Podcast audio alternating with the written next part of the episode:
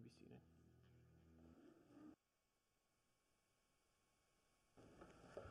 So I have to confess a little bit this morning, and it may, it probably doesn't shock most of you, but I can get easily distracted. Um, and I know many of you can because I watch you every Sunday. Um, but I, I, can get really distracted, and I, and I, if I'm really honest, I probably have what's adult ADD. Um, my wife would confess that that's probably true, and if anyone who works here in the office will tell you, I get I'm most productive when no one else is here, or when they all go home at the end of the day, or when I leave and go somewhere else. Um, I'm easily distracted.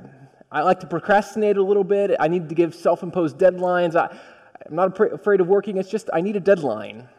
Maybe you're like that, but what I've found is that when I'm distracted by other things, then my primary thing, what I really need to get done, doesn't get done. Have you ever found yourself there that the thing that's most important is what gets pushed aside for what's urgent or what's right in front of you?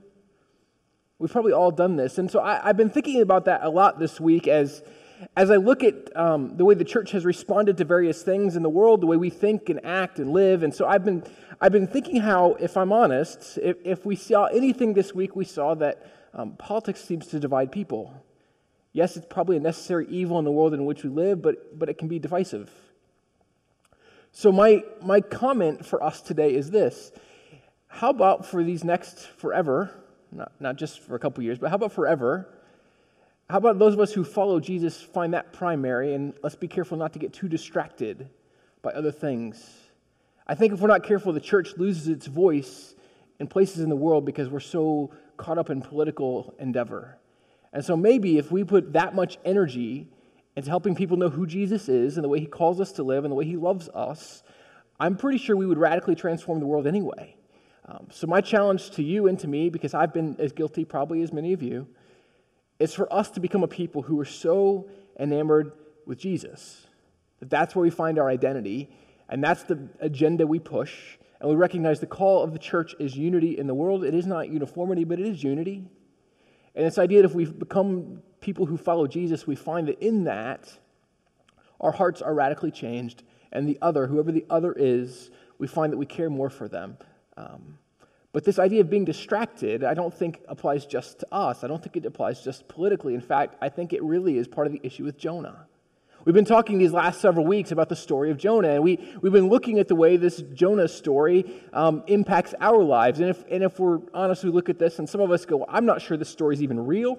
And, and if it makes you feel better, about half the scholars agree with you. They're not sure it's real either. But what they all agree with is there's a good truth for us to learn in the midst of this story of Jonah. And so we talked the first week about how Jonah, Jonah exemplifies for us how God loves us enough to let us go where we want to go. At the same time, we recognize that our decisions have repercussions in our lives and they sometimes impact other people. And then last week, we talked about how in the Jonah story that, that Jonah began going in a direction away from God, and the further he went down, the more the storm in his life came up, and he found himself in this place of Sheol, the place of the dead, Hades, hell, whatever you want to use. And in, in his prayer, he says, I'm at the root of the mountains. He found himself in a place that, that was underneath the mountains a place that seems so filled with hopelessness that there's no way you could possibly find hope in life. But what we find in the story of Jonah is that from that place of hopelessness, he knew there was one who had called him, who had spoke into his life that said, There is no place of hopelessness in life. No matter how far down you may think you are, no matter how much to the bottom in the place of hell or Hades or Sheol that you may be, in the deep of life, God is still present, and there's still hope in the midst of that. And so in the Jonah story, we then see that Jonah finds himself in this, this place where, where he's trying to figure out what to do. And so he's just crying out to God. And God, God hears his prayer and he answers his prayer, and the fish vomits him up on dry land. And we talked last week even how, how God delivers us from things, but sometimes there's still the junk that stays on us. I mean, just imagine being in, in the belly of a great fish, the stench, the, just, it's gross. But you find yourself back on solid ground because God does deliver and redeem in the midst of that. So there's no place that we can go that's so hopeless that God is not present. This week, we pick up the story in Jonah chapter 3, and I invite you to stand as we read from Jonah chapter 3.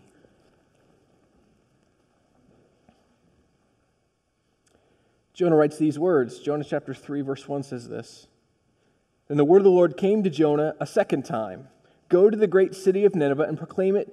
Proclaim to it the message I give you. I, I'm just going to stop for one quick second, but you'll notice that Jonah keeps telling us that God's giving him a message, but he never tells us what that message is because he's kind of embarrassed, I think, about what he probably actually said. Jonah obeyed the word of the Lord and went to Nineveh. Now, Nineveh was a very important city. A visit required three days. On the first day, Jonah started into the city. He proclaimed, Forty more days, and Nineveh will be overturned. The Ninevites believed God. They declared a fast, and all of them, from the greatest to the least, put on sackcloth. When the news reached the king of Nineveh, he rose from his throne, took off his royal robes, and covered himself with sackcloth, and sat down in the dust. Then he issued a proclamation in Nineveh By the decree of the king and his nobles, do not let any man or beast, herd or flock, taste anything do not let them eat or drink, but let man and beast be covered with sackcloth. Let everyone call urgently on God. Let them give up their evil ways and their violence. Who knows? God may yet relent and with compassion turn from his fierce anger so that we will not perish. When God saw what they did and how they turned from their evil ways, he had compassion did not bring upon them the destruction he had threatened. The word of the Lord. You may be seated. Now, this story begins just like the whole book does. It begins with the word of the Lord coming to Jonah. Only this time, Jonah hears God's word, and instead of running the other direction, he goes towards God.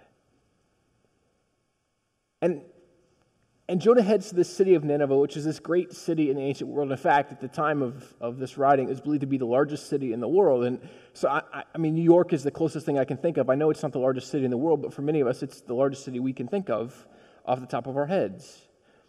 And so he heads to this large city. It takes three days to walk through, and he gets to this place, and he begins walking through, and he just tells them, hey, um, repent. I mean, he, he's not real emphatic or excited about what's going on. In fact, he doesn't really want to do this, but, but he goes about yelling in 40 days, in 40 days, this is what's going to happen. You're going to be overturned. And for whatever reason, Jonah's speaking and people hear. And they probably don't really hear the voice of Jonah so much as they hear the voice of God calling to them through Jonah. And, and led by their king, the Assyrian people, who had enslaved Jonah's people. And those people have now become exiled. They're, back, they're heading back home, and, and Jonah's speaking back into them. So, this is a person, Jonah, who, is, who used to be enslaved by this kingdom. And so, he's coming back. And so, there's probably something to be said for the message that comes from one who used to be enslaved in this place. Jonah goes back to these people who had enslaved his people and says, Hey, God wants you to repent and turn your life around. God loves you and has compassion on you. I'm not sure he used those words quite so eloquently, but, but what we begin to see is God wants to redeem these people.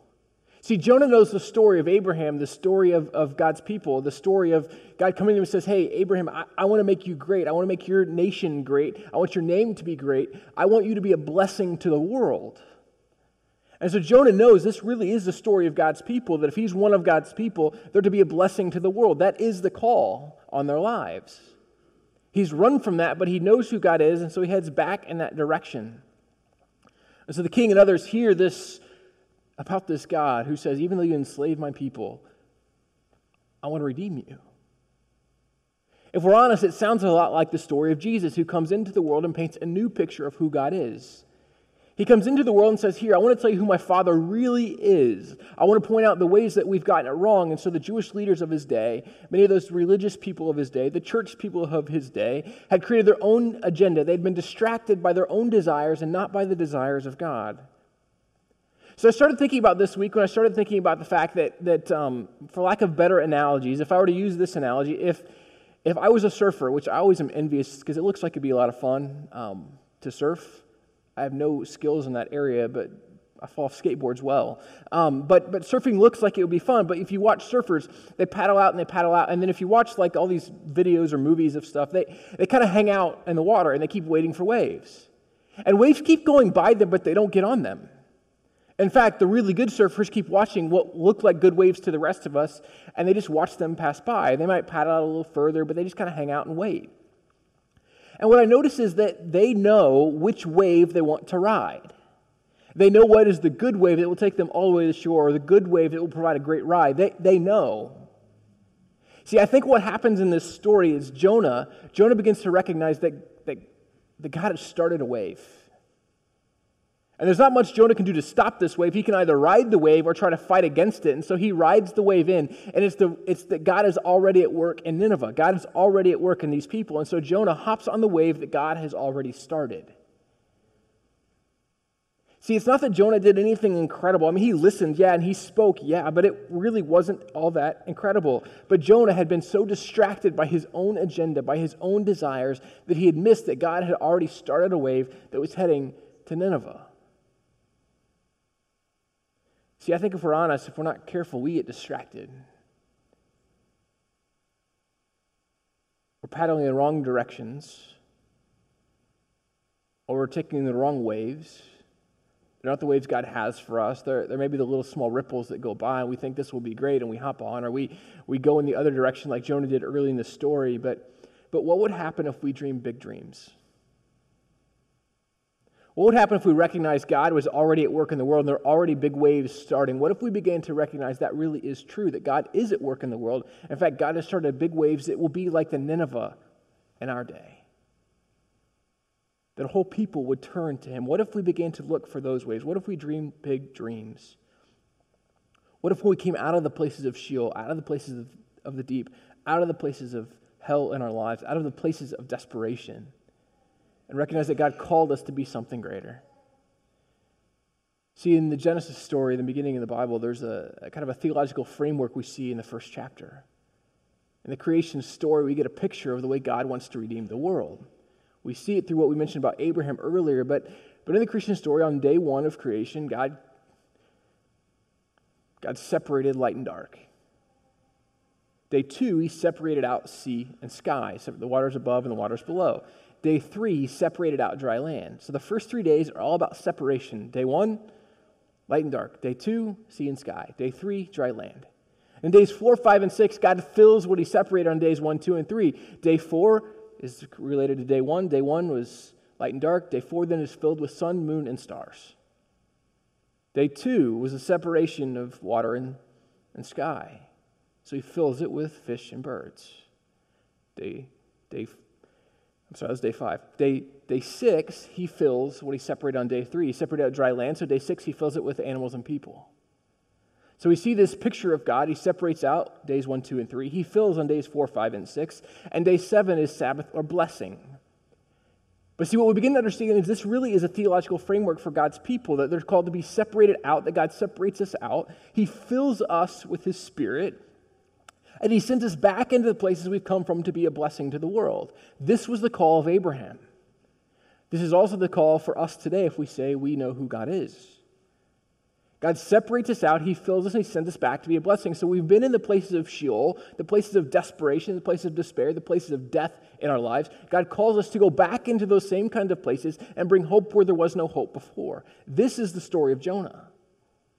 God calls us to be a blessing in the world, to go back to the places, but but sometimes we don't want to do that, or sometimes wondering and we're asking this question can God really bring hopeless people to the place of hope from us? Can God really give hope through you and I, ordinary people? Can we really go to places like Nineveh where it seems like they're so far from God, but yet we go there and God will redeem and restore that? And what would happen if we began to say, okay, God, I'll, I'll go where you want me to go, I'll be a blessing to the world? What if we really said yes to going? See, I, I came across um, Scott Harrison's story a few years ago, and um, ever since then, it's kind of left me speechless. Scott Harrison founded a, an organization called Charity Water, and it's really Scott's story about the way in which God started a wave and he hopped on, and it led to greater places. So, we're going to watch a video for, for several minutes. I know I'm cheating and preaching, but, but it's good, so it's worth it.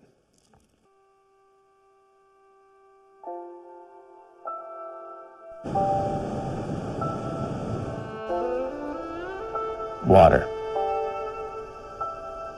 It's in our history, in our mourning, and even in our dreams. It's in the sky and the earth and in us. Both angry and playful. Always there, like a spring just beneath our feet. Plants, animals, and people gathered around it like their lives depended on it. Because they did. They still do. As you watch this, there's the same amount of water on Earth as there was when it was formed. It stays the same, and yet it is always changing. Solid, liquid, gas. And just like water, our lives can change forms too, and we can become something else entirely.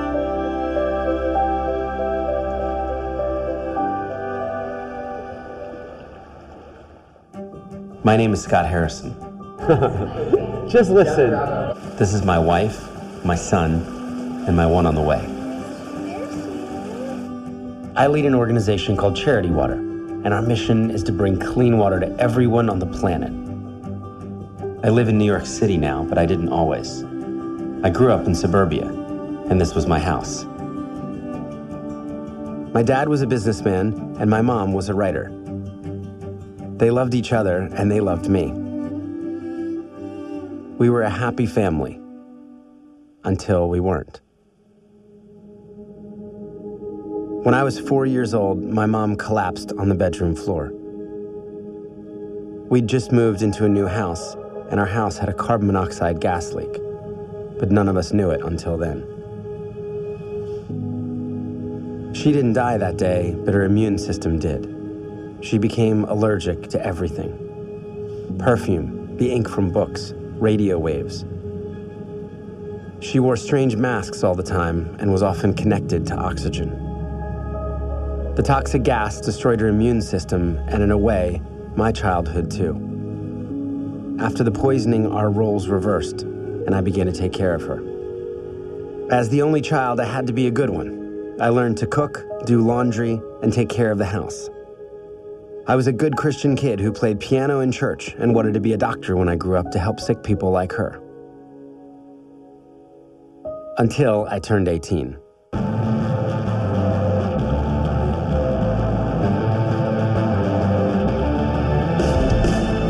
Music was my escape, so I joined a band and moved to New York. Um, right about the time when the band broke up, I got involved in um, producing these like live music shows in the city. I realized that you could actually get paid in New York City to drink alcohol for free. This job was called a nightclub promoter. So you just had to get beautiful people in the clubs, and if you got the right people in the clubs, you could charge guys $500 to buy a bottle of champagne that cost you 40. I moved from club to club to club, filling up the VIP section and flashing my Rolex to the club photographers. For almost 10 years after that, I smoked two packs of cigarettes a day and was out drunk almost every night. I was into strip clubs, gambling, and just about every drug except heroin. On New Year's Eve, uh, we all went to Punta del Este. Uh, it's a kind of party town in Uruguay. We rented this incredible house with cooks, waiters, and magnums of expensive champagne. Although it looked glamorous on the outside, there was a long decline in happiness. And I remember just feeling so unhealthy about it all. The next day, the party was still going, but I wanted the music to stop.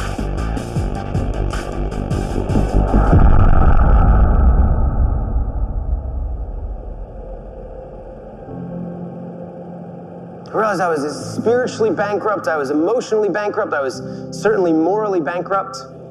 I tried to find my way back to a very lost faith. I wanted things to be different. I left nightlife, sold almost everything I owned, and decided to take one year off to try serving others instead of myself. I'm applying, I'm filling out these long applications for these very credible humanitarian organizations that have long histories. I put in the applications and then I wait. And I guess I should not have been surprised, but I am denied by all of these organizations. They won't even let me volunteer because of my past. So they're like, what do you do again? We're serious people. Thankfully, one organization says if you pay us $500 a month, you can volunteer with us.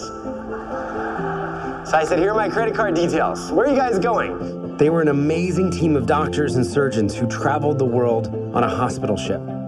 They specialized in removing facial tumors, and they were going to Liberia, one of the poorest countries in the world, and a country I'd never even heard of. I say, I'm going to sign up and be your volunteer photojournalist. I'd always taken pretty good pictures and photos and loved telling stories. Everything in my life changed.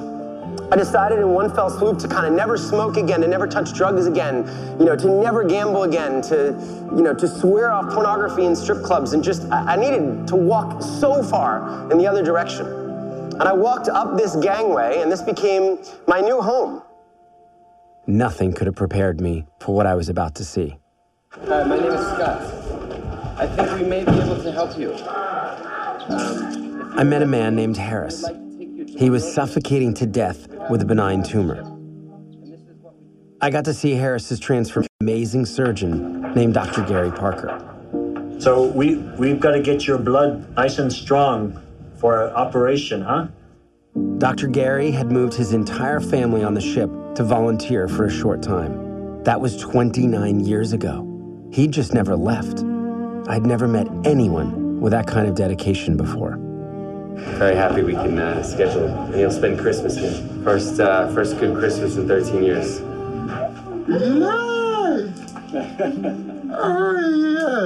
A couple weeks later, I got to take Harris back home to his village with an entirely new face, ready to start a new life. The uniform that's put on people when you have these terrible deformities is you're rubbish you're worthless, you're spiritually cursed, you're. And when you can change the uniform, it's huge. And the person starts to imagine that they might not be rubbish after all. No one in our world is rubbish. There was one day when more than 5,000 sick people came to see our doctors. Some of them had walked for more than a month. But there were too many of them and we just didn't have enough doctors. I remember holding my camera, crying. We had to turn thousands away. We were changing individual lives every day, but I wanted to do even more. I'm documenting these life changing surgeries, but I started to spend more and more time out in the rural villages. And as I would travel around these villages, I would see the most shocking things. 475 people living here. And this is what they're drinking. You can see there's bugs crawling around in it. I'm sort of putting this together saying, look, thousands of people are turning up sick, and the most basic need for health isn't even met. It wasn't okay. Kids shouldn't be drinking from scummy swamps or ponds or rivers.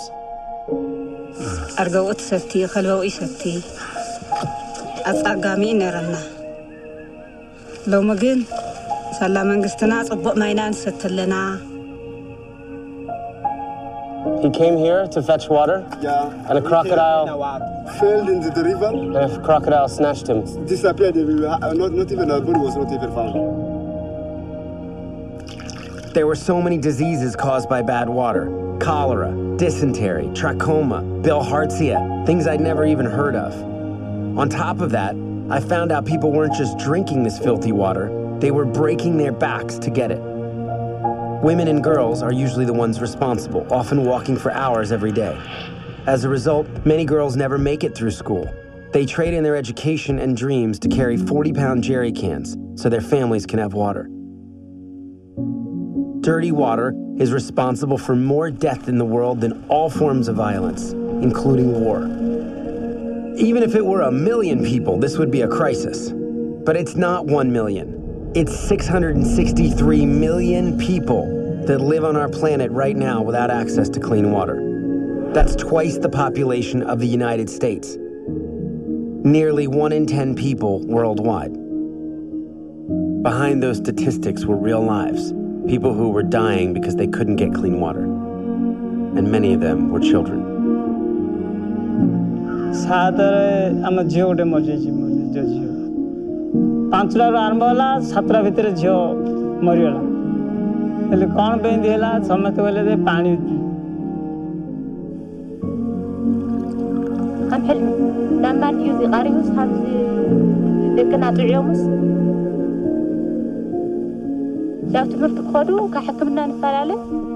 I began to become really interested in the, the water issue and, and who was doing something about this. How come more people weren't talking about water? I came back to New York City ready to go. So it started with a party. It's the only thing I knew how to do. I was a nightclub promoter. So I got someone to donate a club. I threw my 31st birthday party. I got 700 people to come out. I lured them with open bar. And I charged them 20 bucks at the door. And this time, instead of pocketing the $15,000, we took it immediately to a refugee camp in northern Uganda. We built three wells, we fixed three wells, and then we sent the photos and the GPS and the story back to those 700 people. This was a big deal. People could not believe that a charity would bother to report to them on a $20 gift, and that something actually happened with the money that they could see, that they could connect with. 700 people proved that we could make a difference, even $20 at a time. This was the beginning of Charity Water. As I'm talking about setting up a charity, I realized that so many of my friends don't trust charities. In fact, I learned that 42% of people in America alone don't trust charities. From the beginning, I was determined to do things differently, and I had a few big ideas. First, we'd handle money differently. From day one, Charity Water made a bold promise that 100% of all donations would go directly to clean water. I opened up a separate bank account for overhead, and we never touched the water money to pay for things like staff salaries, office rent, or travel expenses. We started looking for generous people with the resources to cover those overhead costs. Second, we proved each water project we funded. We put photos and GPS coordinates on Google Maps and even attached GPS trackers to drilling rigs so people could follow them. Later, we created and installed thousands of remote water sensors so we'd know that the project continued to work over time and even how much clean water was flowing. Third, we believe for the work to be sustainable, it had to be led by locals. Water and sanitation program creates an enabling environment so that all aspects of development can take off. In the beginning, usually a handful of people were in the office every single day. And it was funny back then because we were trying to look so professional and put together when if you just walked in the office and saw how we did what we did, we had no idea what we were doing. Uh, and we were just making everything up as we went. We built outdoor exhibitions, staged water walks, and designed ads that made people think differently about water. We got space on buses and taxis donated, spreading the word to everyone we could. We took over the windows of luxury retailers and created a TV commercial that ran for free to more than 20 million people. People started to take notice, and thousands began to donate. People all around the world started donating their birthdays to raise money for clean water. A seven year old named Max went door to door asking for $7 donations, and he raised $22,000. Maggie Moran gave up her 16th birthday. Nona Ween gave up her 89th. My 28th birthday for Charity Water. My 25th birthday. 39th birthday. 25th, 36th, 38th. 44th. And this movement of birthdays begins to spring up, and people said, Look, I don't need any more stuff. That's exactly what Rachel Beckwith said. She heard me speak a few months before her ninth birthday and told her mom that instead of presents or a party, she wanted to raise $300 to help kids get clean water to drink instead. She was disappointed when she didn't reach her goal, but she raised $220, and her mom assured her it was good enough. She could try again next year. She never got that chance.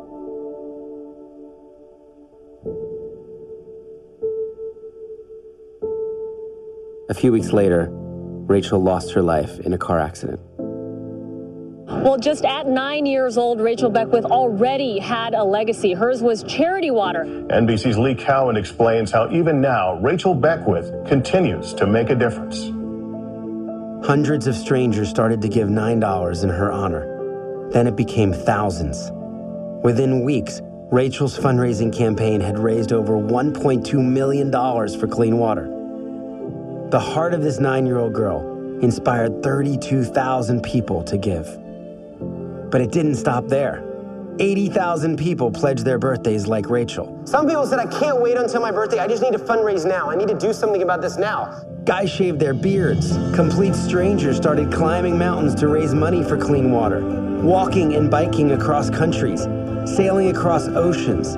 I've been giving up Christmas gifts for five years. I've raised just above 32,000. I did 12 lemonade stands for charity water. I raised $10,000 for clean water. Rachel reminded us that charity water wasn't just our story. And she's now been joined by over 1 million people, helping us fund over 20,000 water projects that will bring clean water to 6.3 million people. And I got to see just how much impact one life really can have when I took Rachel's family to Africa.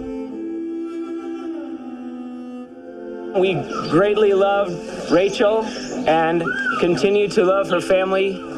And I'm overwhelmed with how greatly you have honored her memory. Please receive my most deepest and heartfelt thanks. You've done us a great honor today, so thank you. Yeah. Rachel developed such a big heart from such a young age that she understood and felt the pain of others on the other side of the world. is the most beautiful gift a person can give.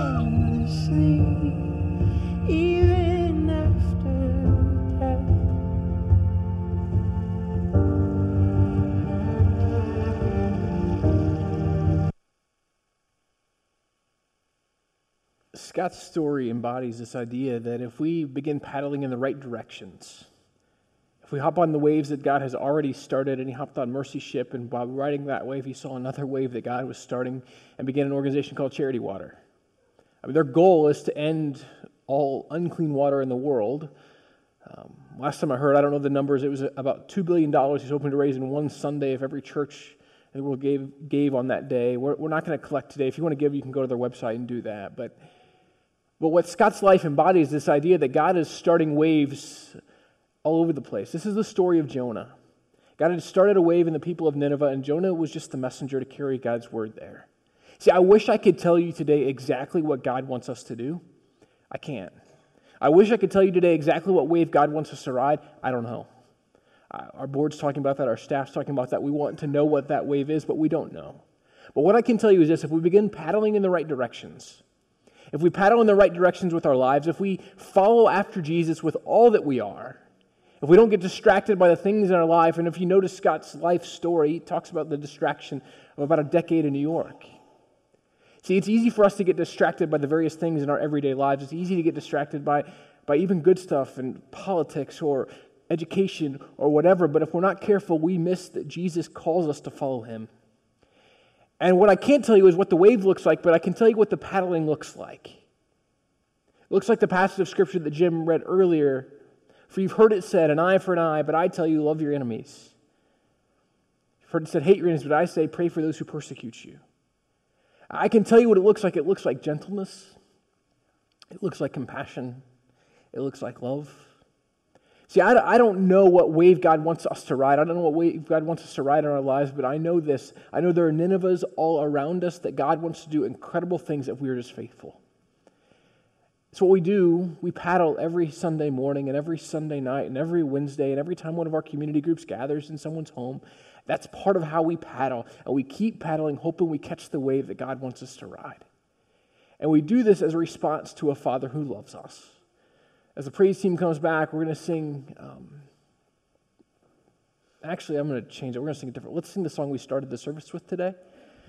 I'm going to invite you to stand this morning, and we're, we're going to sing a song um, that God would wake something inside of us, that we would become more and more aware of the waves He wants us to ride, that we become more and more aware of the way God calls us to paddle in the right directions, to not be distracted, but to be a people who are wrapped up in God's love and His grace and His mercy.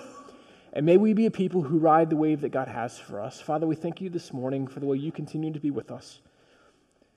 We pray that as we prepare to sing this morning, that you would guide and direct our conversation, that you would help us as we reflect on the way you continue to love us. And may we be a people who, once we come to know the way you love us, we live our lives in such a way that we paddle in the direction you have for us.